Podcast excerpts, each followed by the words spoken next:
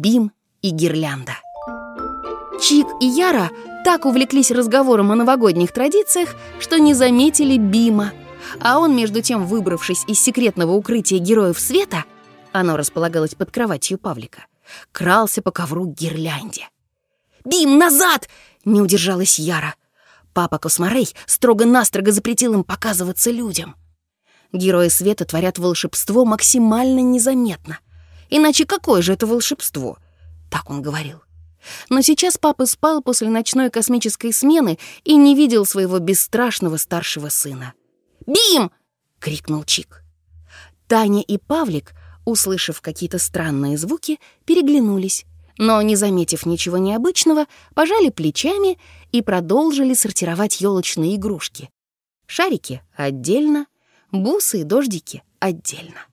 А Бим тем временем бегал с маленькой лупой вокруг огоньков гирлянды, которая тоже лежала рядом с коробкой, и делал пометки в блокноте. Закончив наблюдение, он вернулся под кровать к Чику и Яре. Сестра хотела провести с Бимом воспитательную беседу, но не успела. «Я понял! Я, кажется, понял!» Бим радостно прыгал. Так с ним обычно бывало после удачного эксперимента или очередного научного открытия. «Рассказывай, что ты понял, только, пожалуйста, не кричи!» Яра все еще сердилась. «Я понял, как работает гирлянда!» «И как же, как?» Чик не удержался, чтобы не задать вопрос. «Смотрите!» Паша и Таня подняли гирлянду с ковра и начали развешивать ее на еловых ветках. Вверх-вниз, вверх-вниз. Гирлянда огибала новогоднее дерево от макушки и до самых нижних веточек. «Раз, два, три! елочка, гори!» — закричала Таня. А Паша включил вилку от гирлянды в розетку. И ничего, не сработало. «Раз, два, три! елочка, гори!» Таня крикнула еще раз, погромче, и захлопала в ладоши. Паша вытащил вилку из розетки и вставил снова. Но гирлянда не горела. «Мам! Пап!» Ребята побежали за родителями а Бим рванул к елке. Он прыгал от лампочки к лампочке с лупой. На второй от пола ветке он, наконец, издал победное «Нашел!» и бросился к Чику и Яре. Очень вовремя. Как раз в этот момент в комнату зашли родители ребят. Папа снял гирлянду с елки и унес к себе в кабинет. Мама, Павлик и Таня пошли следом. «Может, проще новую купить?» — спросила мама.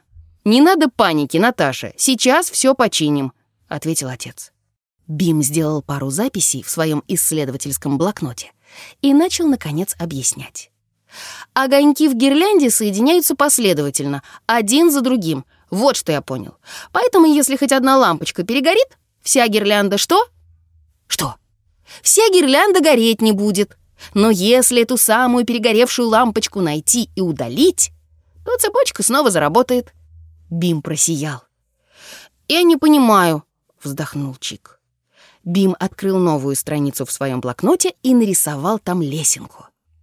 Представь, что электричеству нужно пройти от первой ступеньки до последней. Представил? Ага. А теперь представь, что одна из них обвалилась. Бим зачеркнул третью ступеньку снизу. Электричество отправилось в путь и в ямку бух. Не работает. Понял? Чик кивнул. Теперь папа, Паша и Таня вычислит эту сгоревшую лампочку и уберет ее из цепочки. У него в кабинете много полезных приборов. «А ты ее как вычислил?» — поинтересовалась Яра. «С помощью лупы. В перегоревшей лампочке спиралька лопнувшая. Это видно, если присмотреться. Но людям тяжело, у них не такое хорошее зрение, как у нас». Ребята с родителями вернулись к елке папа развесил гирлянду по веткам. «Давайте ваше волшебное заклинание!» «Раз, два, три! Елочка, гори!» Хором прокричали Павлик, Таня и мама. Папа включил гирлянду в розетку, и огоньки загорелись. «Сработало!» Все захлопали в ладоши, а папа раскланялся.